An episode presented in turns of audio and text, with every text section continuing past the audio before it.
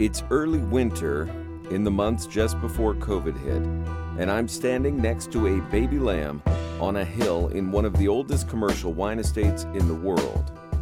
We are on a little green glade under a canopy of trees with a horse paddock, a nearby river, and a full view of the Sawtooth mountain range they call Montserrat, where the eternal soul of the Catalan people lives on in collapsing grottos under limestone cliffs. This week's guest, Pepe Raventós, is the 21st generation of his family to work on this estate, and this here is the perfect place, the perfect vista from which to contemplate the calm and everlasting nature of things. I say that because this is the first of three episodes I recorded in and around Barcelona just before the pandemic. And in the chaotic and confined months that followed back in New York City, it was hugely calming to be able to think back to that hilltop in Penedès, to remember that the Raventós family has been working that same land since 1497, that they and their wine had survived centuries of pestilence and famine and war. It didn't hurt also that I got to do all that contemplating while drinking my very own bottle of Raventós y Blanc de Nit 2017 sparkling wine, which is, as it turns out, a very therapeutic bottle. This is Nathan Thornburgh, and from Roads and Kingdoms, you're listening to The Trip, drinking with exceptional people around the world. You were a New Yorker. Let's start right there. Yes, we went to New York in 2011 for um, yeah, kind of like pursuing a family a family dream to spend some time together in the U.S. and uh, far away from from the social responsibilities of uh, living in a Latin culture. And so, um, are you talking about like hanging out with your in-laws or something? Exactly. Like, yeah. yeah, we're like this is very cool, but at the same time can be really exhausting because we're all together in the same barrio. Fair so, enough. So um, we we moved uh, to New York and and actually what was a one year exper- experience ended up being a five year phenomenal like, uh, family experience. So we spent wow. five years in the boring Upper East Side. Okay. Actually, we were uh, uh, based in. Um, in the area of Yorkville. I like to say Yorkville and not the Upper East Side.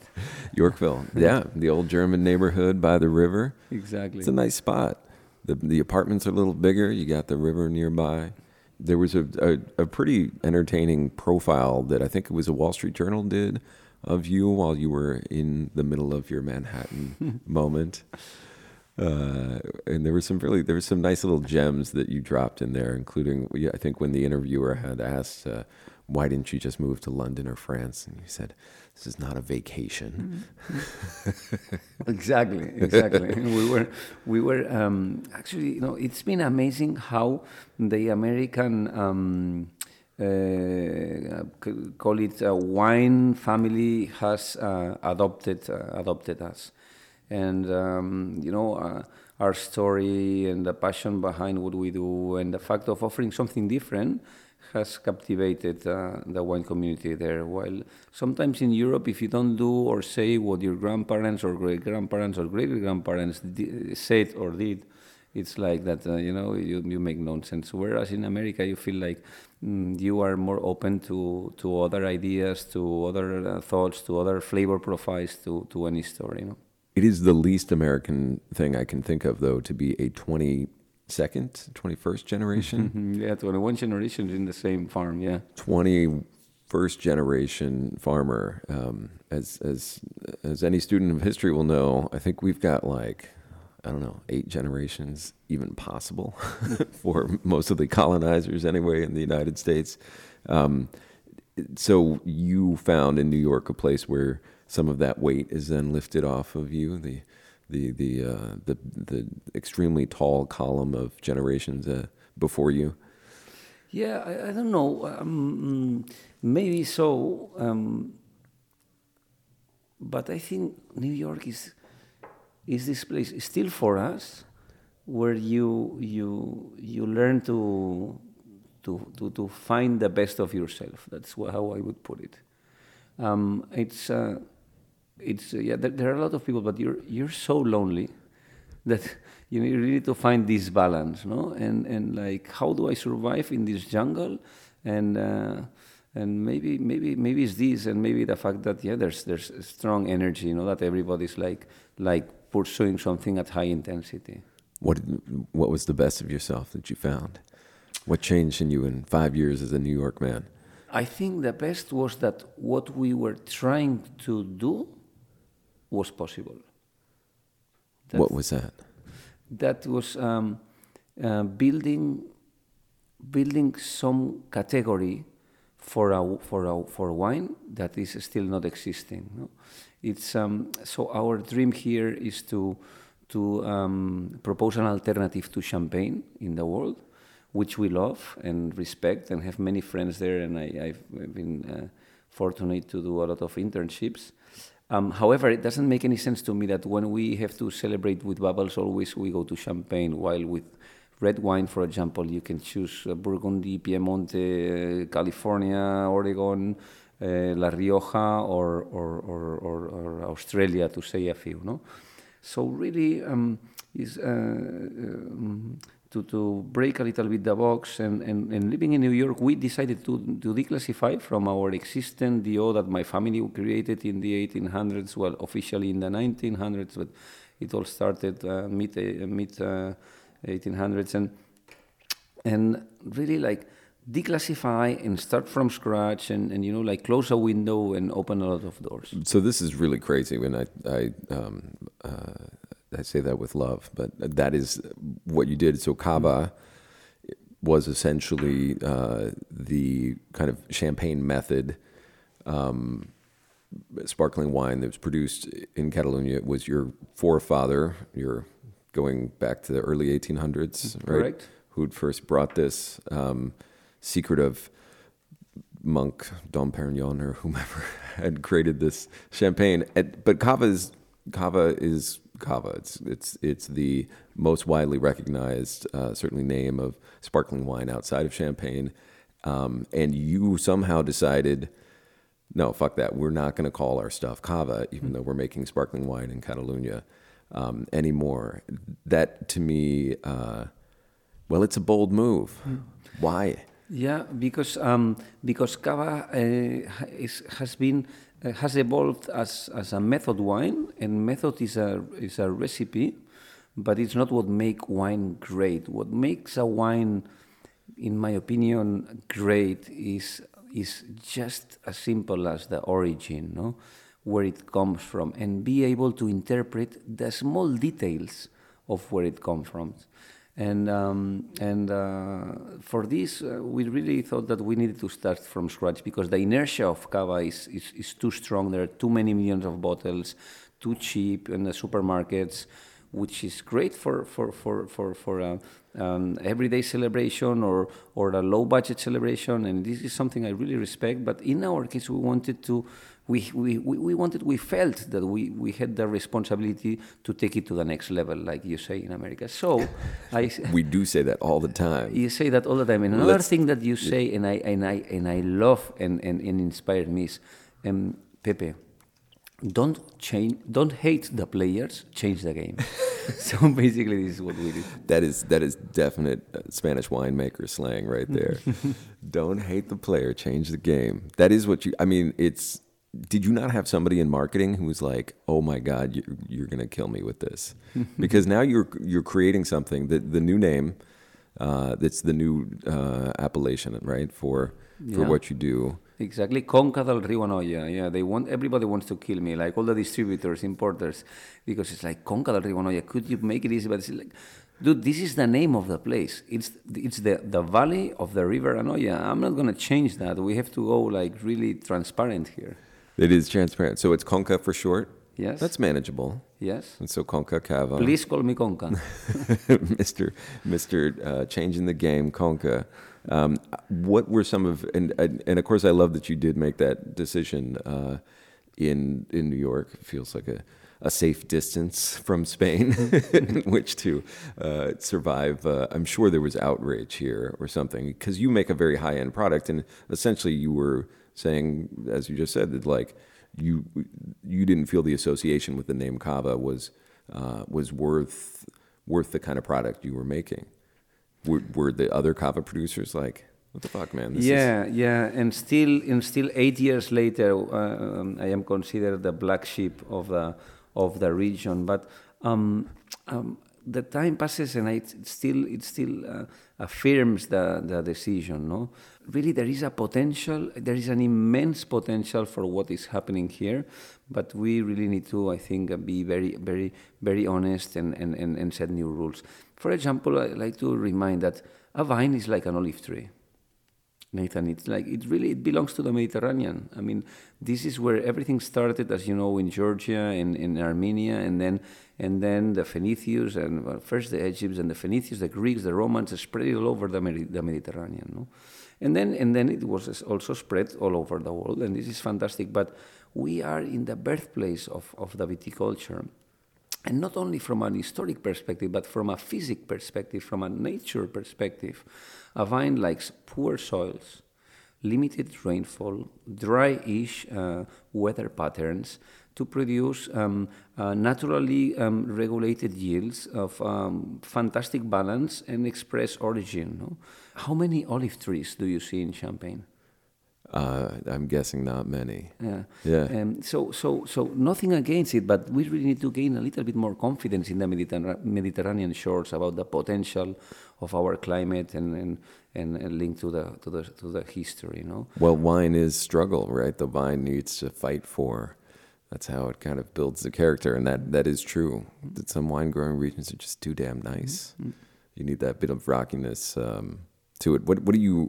And, and sorry, not only this, but the biggest enemy of, of, of, a, of, a, of a farmer, of a vintner, is, is humidity, because humidity is the focus for all the is, is the is the is the um, is the food for all the fungi that attack the leaves and that attack the grapes. And I don't want to get too technical to this, but if you are in, in dry weathers, is where you naturally can make the less intervention grapes, the less intervention wines, organic, biodynamic, natural, call it as uh, however you want to call it. But the, the here, the, the, whole philosophy is to go like really, really naked, put the nature as the protagonist, and, and, and kind of like uh, uh, keep the ego of the winemaker in the pocket. You know?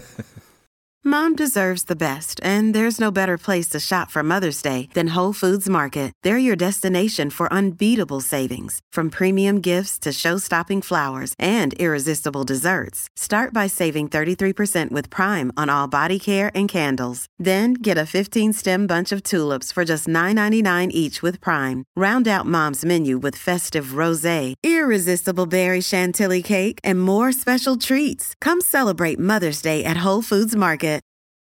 I think um, the, the, first, the first message here is encourage everybody that travels to the beautiful city of Barcelona to travel uh, 35 minutes west and enjoy the beauty of this northern Penedès, the Montserrat mountain range, the valleys and, and, and, and walk the potential of Conca. That's the way of understanding the, the wine regions. No, away from architecture, which I love, but this is not about uh, architecture building is about winemaking. So uh, away from design, away from like big um, um, tours, like really going authentic, walk the little dirt uh, roads that connect the villages in, in Penedès, cross the river, and, and, and, and, and, and really feel the potential of the area. Without like a Frank Gehry hotel right plopped in the middle exactly, of it. exactly. eh? and, and nothing against this, but we have made all the mistakes, Nathan. So, you know, we, have, we were bankruptcy in the mid 90s because we did too much effort in architecture and then we thought that wine was about uh, packaging and labels and we won all these, all the design awards in, in prestigious 1990s Barcelona. Like we've done all the mistakes, you know? and we will continue to do many. But, but really, wine wine is not about this. It's, it's really about feeling the place, and, and you start by feeling it by, by walking it and, and understanding. As I, since I am living in the middle of the farm, last uh, five years I spend uh, every day like like learning some, something something different. No, from but from flavor profile, let me just say one quick thing. Yeah, we are in an oceanic valley. This is um, uh, geogra- geo- uh, geology. Huh? This is geography history. So in the mid Miocene, we were covered by the ocean for 3 million years. That's 18 million years ago until 15 million years ago. When the ocean went back to the shore, all that richness, all that life is carbonatized in the soil. So the mother rock that defines the valley where we're in the landscape that we're seeing today is a mother rock with origin in between 18 and 15 million years ago, is, is all limestone with fossils. With fossils. And this but diatomeas, but like incredible amount of diatomeas. Really? This is what is what I like people to think about conca. So um, if you like fruity, drink champagne. But if you like mineral, give conca an opportunity because um, it's said that we are working with nature, low yields, etc., uh, etc., et able to show the most mineral sparkling wines that have been made. And this is not something of the last five years, this last 150 years. And I mean, is it just a coincidence we have uh, a large American audience? But that's kind of an American palate thing, too, right? That's something that they like out of their wines more than the kind of fruity or sweeter things, or is it? Well, we have. Let's not forget that America is the is, is the paradise for Pinot Grigio. Eh? So uh, success. But I agree. Let's not forgive too quickly. but uh, I agree that that that the more the, the, the palate matures, the more we enjoy minerality, the more we enjoy um, tension, the more we enjoy uh, austerity. When we are not uh, that. Um, um, I would say, uh, expert with wine. Uh, although I don't, don't like the word because nobody's expert in wine and you can do a blind tasting. But but we not we, we, search more for impact, no? And and we, and we, like and especially when we're paying our dollars, we want impact back, no?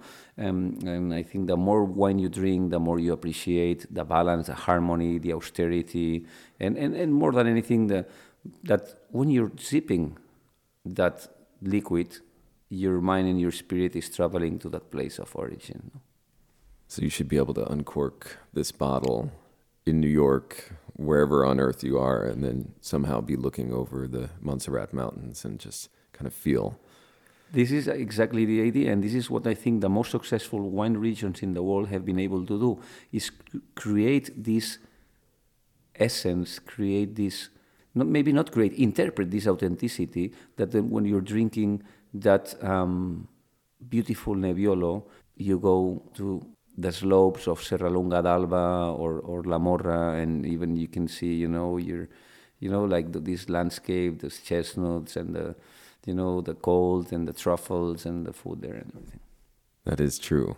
And amazing hiking, the kind of walking from the hilltop fortress to hilltop fortress. When you talk about trying to tease people out of Barcelona, um, like you said, 30 minutes out, I don't, I'm not even sure that I would have put on the top 10 things that I know about Barcelona, a town I know pretty well, that there's a wine region right here.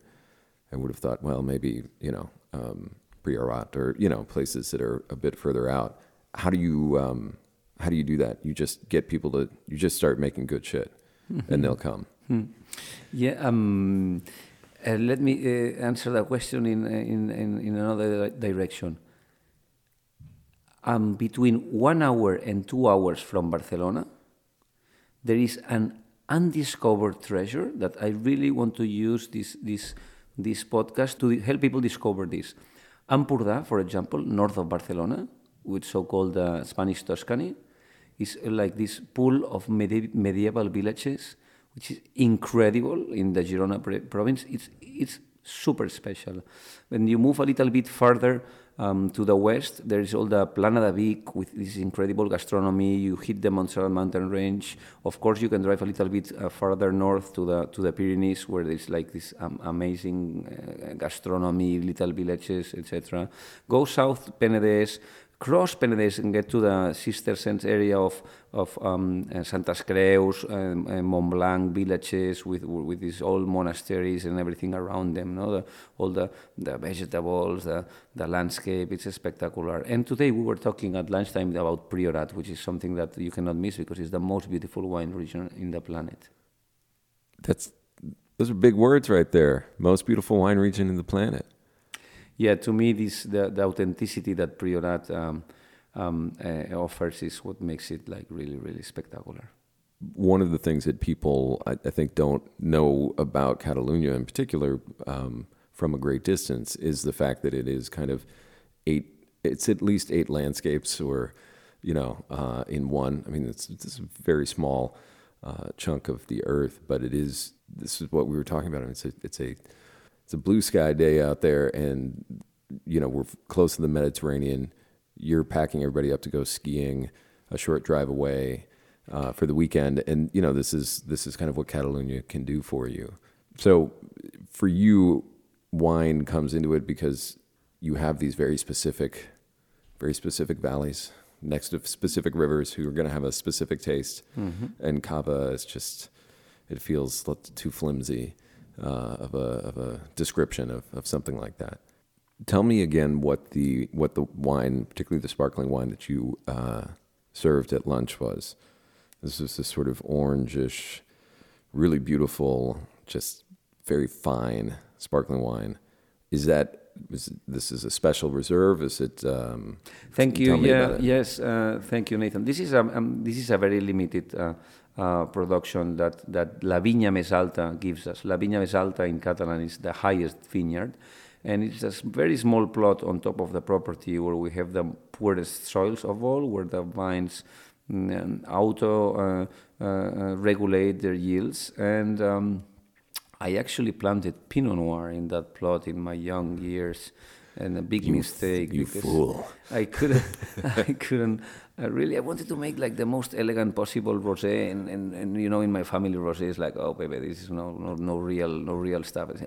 No, no, no. Very classic, very elegant. Believe me, it tasted such elegant rosés that there's a there's a, a, potential here. So anyhow, I planted Pinot Noir. Too much color, uh, low acidity, uh, total total mess. So uh, four years later, I regrafted those plants mm, with uh, indigenous uh, Catalan reds, Sumoll, Xarel·lo vermell, and Bastard negre, and this is what uh, Texturas de, de Pedra comes up with. Ah, okay. Um, these are, uh, and this is the hill just behind your head here, mm-hmm. where it grows. I mean, it's kind of an incredible, and I, I do, uh, with much apologies to listeners, you cannot get this. It's limited. Sorry, but what can they get? What's the what's the what are they most likely to run into uh, from from from you guys in in the states? Say. Our our um, so from that mistake, from that mistake in the Viña Més Alta, I bumped into um, Antoine Billecart, who um, is uh, now making the wines Billecart Salmon that you may be familiar with. And I say, Antoine, you know, you make this most beautiful rosé in Champagne. And, and, and, and I'm trying to make this. He said, Pepe, everybody in Champagne talks about saignée, but really the secret is to do, um, to do it by blending, you know. And this is what my great grandfather did. And he was the first one to, be, to blend Coteaux Champenois with whites, and that's how Billecart Salmon Rosé icon uh, was originated in the sometime uh, mid mid uh, 1800s, something like this. So um, so we started and we started this. We understood that to make this blend, we needed um, to find an indigenous grape that that ripened at the same pH. That means at the same uh, parameters than the, um, than the than the whites. And we came up with a wine called De Nit. Denit. What is this? This is our sparkling rosé, which is um, has become the signature of the rosé sparklings in uh, in our country. How do you spell it? Um, D E uh, space N I T. Ah, okay. Yeah, somebody in America told me you shouldn't call this because it relates to some kind of bugs or something. But uh, oh, like a knit. Yeah, um, I don't know. It sounds like you are not really open for. Um, lots of feedback from the marketing crowd. you seem like you have your own very specific ideas. You're going to do it. So oh, to hell uh, with that. Seriously, this, this rosé is, is, is, something that, that people may know the, the need from Raventos or Raventos rosé sparkling wine. You can you can find pretty pretty open in. in All right. In, well, that's going to have to do, people. You won't have the that that epiphany, that gorgeous moment that I had at the table just down there uh, when we opened the reserve, uh, the very limited edition. In white, we work with Xarel·lo, which is the king, um, meaning that its flavor profile, balance profile, agriculturally is the best grape to work with, and it has survived generations because of its quality. Then we have Macabeu and Parellada, who are also very interesting, not so so qualitative, but it's this is like an agricultural um, um, um diversification insurance uh, uh, risk. No? So basically, what happens is when you work with different grapes, you have different moments of flowering, different moments of uh, um, um, harvesting, so you can you are less exposed to, to the to the weather. Um, if something terrible happens to one grape, your you, other you still will. have the other, so you can survive. This is why in Champagne there's Chardonnay, Pinot Noir, Pinot Meunier. This is why in Bordeaux there is Merlot, Cabernet Sauvignon, Cabernet Franc. This is why in Burgundy there is Chardonnay, Pinot Noir. This is why in La Rioja there's uh, um, Tempranillo, Graciano, y Mazuelo. And then in reds we have Sumoll, um, Garnacha, Samsó, um, mainly. Um, we're also mm, recuperating, and now we're really working mm, to, to, to find more grapes that have been um, kind of abandoned because um, because of the invasion of the French uh, uh, grapes. Mainly, we're such a young uh, country, Nathan, that uh, after the dictatorship, you know, like anything that would come from France would be better. So we um, took away most of our beautiful indigenous grapes and planted Cabernet and Merlot all over the place. So now we're trying to get back. Trying to rip them out in the, the Pinot Noirs, the exactly. mistakes of the past. Exactly. Um, and there's also, what is this, the Bastard Negre? Yeah, Bastard Negre is a beautiful red grape um, that uh, also has been planted in Sardinia called Bastardo Nero there, southern in, in, in Catalan and, and Valencia uh, called Moristel uh, inland Rioja Graciano. It's um, rustic, beautiful, high acid, intense fruits, um, um, really, really well adapted to our shores. Um, and what are you doing with uh, with that? You have some single grape uh, wines that you're making with that, right? I am making a very very small um, natural Bastard Negre here in uh, qvevri style in the garage and then in these giant clay amphora basically exactly yeah in your exactly. in your kind of magic workshop mm-hmm. why I, I, I, had asked you this when i was down there but why does a man who you know sort of commands uh, this this impressive uh, machinery for putting out tons and tons of wine then go into his own garage and just tinker um, and you know in a place where you could be parking cars say um, Well, um, um, uh, first of all, we, we, we, don't, we, we don't have a, an immense facility, eh? but yeah, true, in sparkling wine, um, the machinery is quite, uh, quite uh, extends, and then and then it seems that yeah, sometimes this is this is bigger than what it is. No, but we, how many bottles are you doing? We make four hundred thousand bottles every year, in, uh-huh. in, in, uh, depending on the weather characteristics. No, and where does that put you in terms of producers in the region? So uh, Moët Chandon makes thirty million bottles, uh, and um, okay. um, I don't know, and maybe. Uh, smaller. Uh, uh, this is this is like the big grower champagne kind of volume. Eh? Freixenet makes 130 million bottles, for example. Codorniu makes 40 million bottles. This is why Cava has such an inertia of of, of, of cheap. No. Um, Got it. So with your with your moder- moderately sized uh, output, you're still you're still trying things on in in the garage. The garage, the, the, garage is the garage is like why why cars? No, I mean we put the cars outside, and and, and, and it's a perfect small place, um, and, and uh, clean and cold, and is is um, is um, sterile, no? Meaning that the yeasts that are um, living in the in the skin of the grapes when we bring them in, are going to be the protagonists of the fermentation. And that was something that really interested me, is that when you make spontaneous fermentation, there is no contamination of other yeasts that have been in the cellar in, in, for uh, previous vintages. Got it. Well, in a place where you uh, are 21 um, uh, generations into making wine, I'm sure there's just a lot of there's a lot of old wines floating around in the there's air. There's a lot of old yeast uh, ready to contaminate anything. You had mentioned the uh, the I guess economic crisis of the '90s. Um, you had to basically go into exile then, right? You couldn't, you didn't live here. Mm-hmm. You kind of moved around different cities. Is that right? You, it wasn't yeah, sustainable. My, my father had to sell the family house and then moved to uh, uh, Barcelona, where I grew up, and then um, had to sell some vineyards and, and everything to, to, to go back on track. No, we had difficult times, made a lot of a lot of mistakes, and uh, um, yeah. Then basically, kind of like my life has been a, a, a tension towards the dream of recuperating such a beautiful tradition of so many many years, no more than 500 years cultivating this farm. So um, yeah. Mm, again, no, when uh, things started to be better, I said to my father, before the kids are too old, uh, let's let's go to, to, to America and, and try to create distribution there. That's what was the why of of us spending these first uh, first years, and it, has been a fantastic experience. And then, um, with with with, uh, with the first uh, benefits that we started to, to, to, to, build, we refurbished this house. We refurbished the uh, old guest house, and we kind of like brought the life back to the farm. Now we live together with two draft horses, and we have a herd of sheep and goat that are grazing now here freely in the in the semi-freely because if not they would go to the Pyrenees, but in the farm until bud break when they are going to be living in the forest. No, I have this this uh, this great uh, um, um, um, uh, American farmer called Joel Salatin who I quote him when I love this quote. He says, "You know, f- people think farming is about this. Uh, farming is all about fencing. You know,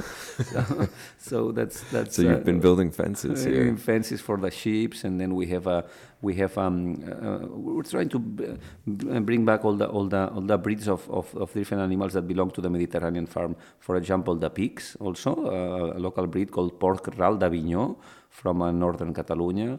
We have the um, chickens, gallin, el gall del Penedès i gallines del Penedès, who make, lay beautiful eggs.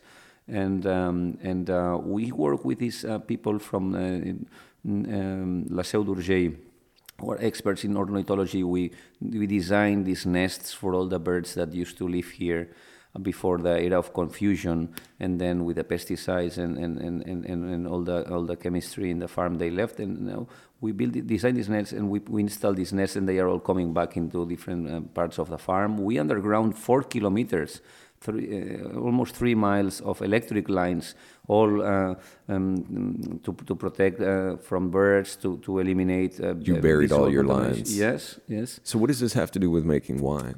Well, I'm, I'm a believer that uh, that um, uh, to express origin, you really need to be, bring a lot of life into your farm, and and um, the, the principle is very is very simple.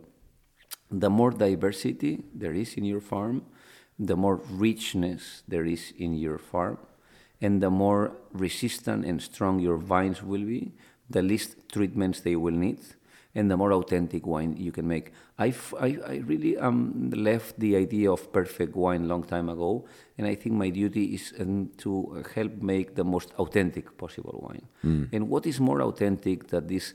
This wine that comes from these grapes that grow in a farm where animal, man, and plant live uh, closing the circles, uh, small trophic uh, chains, no, um, um, like creating their own compost with the animals that are grazing in this in this farm and, and, and so forth. So it's it has to be some sort of what were you saying before about closing the circuit, like mm-hmm. just having this this uh, this farm that has kind of all the components uh, together. I mean, I guess it kind of reminds me of that three sisters concept where you always grow things together. But for you, it can be viniculture and pigs. Yeah. and goats. Yeah, and, and, and, and the idea is that um, um, every um, so every system generates its own flo- uh, uh flora, fauna, and, and microbiotics. No, so the more different systems you have, it's like a patchwork of systems within the farm. The more diverse that your farm will be. So, for example.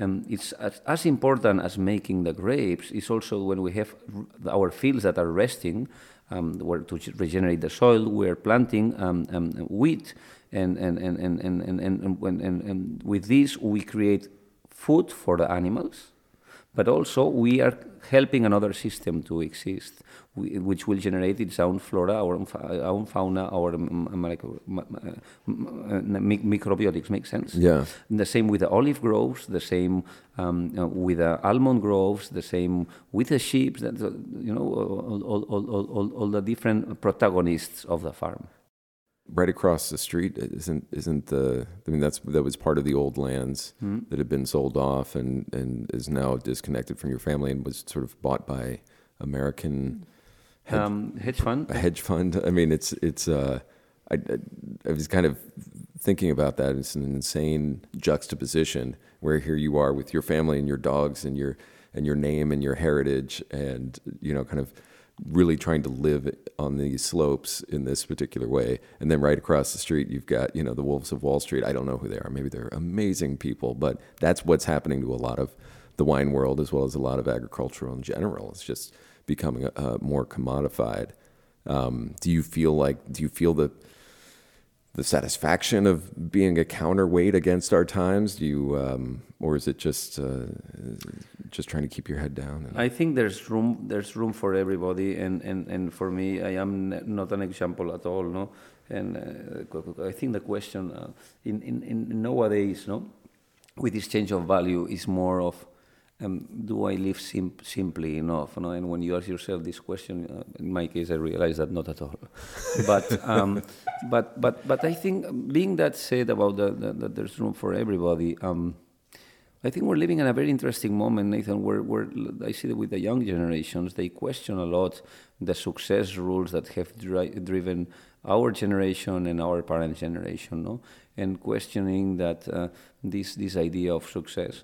And um, we see this with all with all the no with all people like really caring for for for, for environment and for, for nature and from from uh, maintaining uh, maintaining a better a better planet no and, and well trying to not only maintain but recuperate what we lost no um, true be said also there's always been a big trend of people like like uh, in care for the needed eh? and I think this is also also something that that um, maybe maybe needs to regain more more power and not only the, the care for, for the landscape, which is something sometimes a little bit more marketingish. You know, oh, I am very very responsible because I take care of the landscape. I, I me as a farmer, for me, is critical, but uh, um, I question myself: um, Do we care for the people that are in need? No. Yeah. Well, but in, in, wine's funny because there is a lot of bullshit in wine. Um, you know, it seems to be, and everybody, you know, you that's, can pick your different bullshit. But that's a quote I, I, use a lot, but I didn't know you were allowed to put it in your podcast. we we are definitely allowed to put it in the podcast. What is the bullshit in wine? What uh, what what what when you when you say that, what what is it referring to?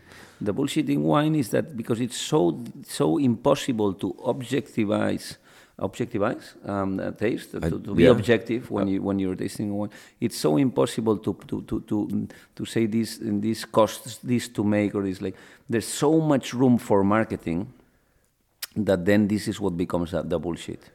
The, the, people who are uh, yapping at you about cava or De Nit or yeah or you know or, uh, oh um, this wine is great because it's um, it's uh, made like this, like that, like this, like that, and there is very little. And then, and mm, uh, first of all, too often, what is said is not what's really made, and this is very very difficult to track.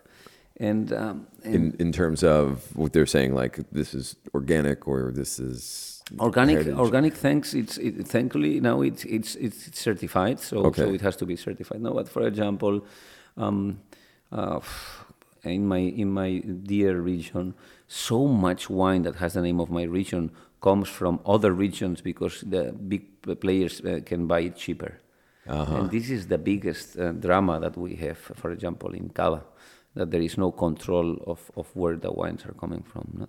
So, so from so, something as big as this, like yeah. putting putting uh, um, uh, Penedès and bringing the wine from La Mancha, which is the cheapest region in Spain, uh, and people or people saying Bordeaux when the wine is coming from Chile.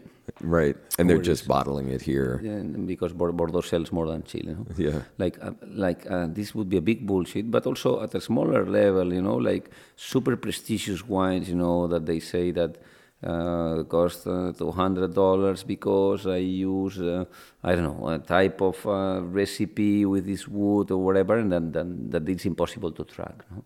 So, yeah, there's a lot of bullshit. Another bullshit would be the architecture bullshit, no? Like to build these big, big, beautiful architects Uh, uh, wineries where we're not selling architecture, which I, I always say I would like to be an architect if I don't make wine. But but you've, you've seen the checks that go out to those guys. But no, no, no, not for that. I have, I have sensibility for architecture. I love. I think it's a very important métier and and with a very important responsibility. I am a fan of me Mies van der Rohe. Well, I'm crazy about it. But but now we're talking about wine, not about architecture. Yeah, yeah. No? The same with the names and the packaging. Haven't you seen these ridiculous labels? Now it's all about you know like the yellowtail effect, for example. No, so uh, really we need to to I think step back and and and look at uh, look at uh, nature origin farming and and and, and decomplicate the the thing. So that's the that's the front facing, the commercial facing. But then you also have on the winemaking side, you have you know kind of fevers that grip winemakers. We were talking about uh, Demeter, which um, is I don't quite understand it, but I think it's something about the cycles of the moon and the lunar phases, and it's an adding like some sort of um, shamanistic qualities to the process of winemaking. Yeah, this this also helps to complicate the whole thing, no? Like yeah, when it's time to use more wood or less wood or or and, and so on. No, it's it's of course there have to be trends, but but but um, they kind of complicate the, the, the expression of the expression of site and the, and the and the work and the connection with earth, which at the end of the day is what is more beautiful about wine. No? Talking about Demeter, claro, Demeter. Um, Demeter brings fantastic things like a connection when, with the farm, the compost, the recuperating the farm organism, and then also it brings more esoteric uh, aspects to the table, which kind of, uh, in, my in my opinion, um, make people uh, more confused. No, um, it's it, it, of course it's. Um, I think it's uh, uh, demonstrable that uh, demonstrable. Does this make yeah, sense? demonstrable yeah, or like, demonstrable. Yeah, yeah, whatever. But uh, the, the, the, here in in the village, when the moon is descendant, you know, you go to the hairdresser and, and, and there's big line because everybody knows that the hair grow, grows slower. So by the cut, you know, you, you have a longer, a longer, uh, a, a, a, longer. Uh, this is an actual thing that happens. This is something that happens in all the villages in Europe, eh? not only in, in, in San Sadurní d'Anoia. Because as you know, when the moon is descendant, makes makes descendant pressures that, for example, create the tides. Yes, the okay. tides. The tides I can believe in. I see okay. it then the tides that you can believe and see, you can also mm, you can do your thing with with, with your be beautiful hair that we still have. Yes. Uh, but also also um, for example, it's the same with the plants. So when the moon is ascendant, it creates pressure that the saba circulates more towards the roots, and then it's the moment where you want to do the pruning, so you don't cut um, you don't damage the plant with your cuts. So this is something that, while it seems to you esoteric, it's for me it has a lot of common sense. That's actually true. What is more esoteric is, for example, when we go into the preparations where we have to mix um, cow uh, manure that we have been uh, uh, we have uh, buried into cow inside cow horns into our soils in during all the winter uh, season, and then we uh, um, underground them in the, um, in the spring, and then we call with the dynamization. We mix it with water, uh, and we dynamize this water, creating uh, circulation in two different uh, directions, creating a, what's called a vortex. And then with this uh, water, with the cow manure dynamized, we spray it in the soil, enhancing the connection of the roots with the minerals. No? Um, there, I can understand we're starting to confuse a lot of people. I mean, that's like real eye of newt, bubbling cauldron, uh, you know, witch's coven stuff. Mm. You're putting cow manure into a cow horn, burying it underground mm-hmm. at a certain time, mm-hmm. bringing it back up, and mm-hmm. um, wow, yeah, okay. The, you don't need to do that to make great wine.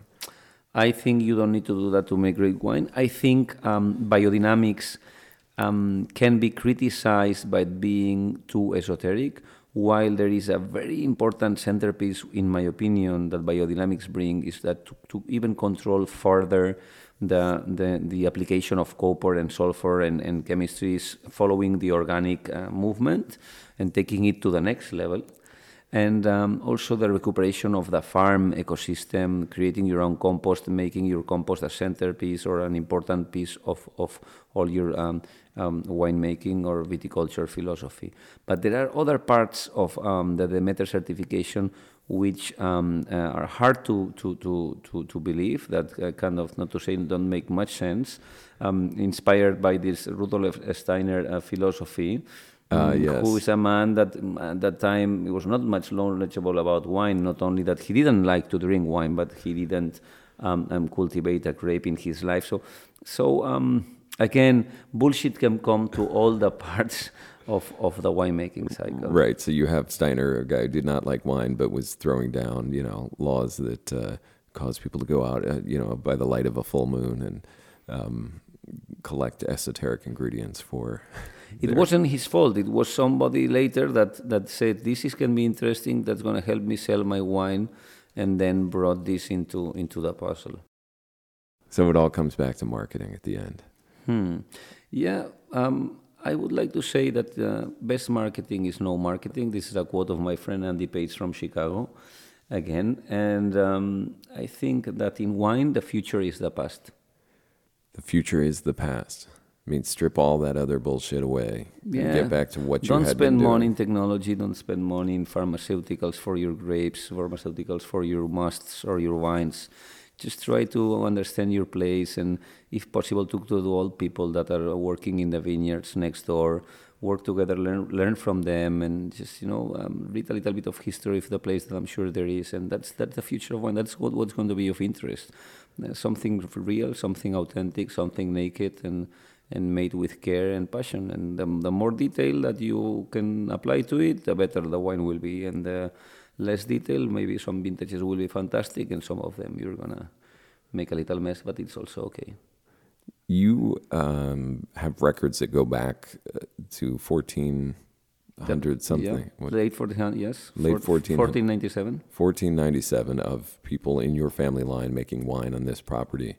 Um, how is, I mean, we always think of like history is just starting to accelerate and accelerate. Do you feel the pressure of like how, you know, how can you avoid being one of the last generations to do this?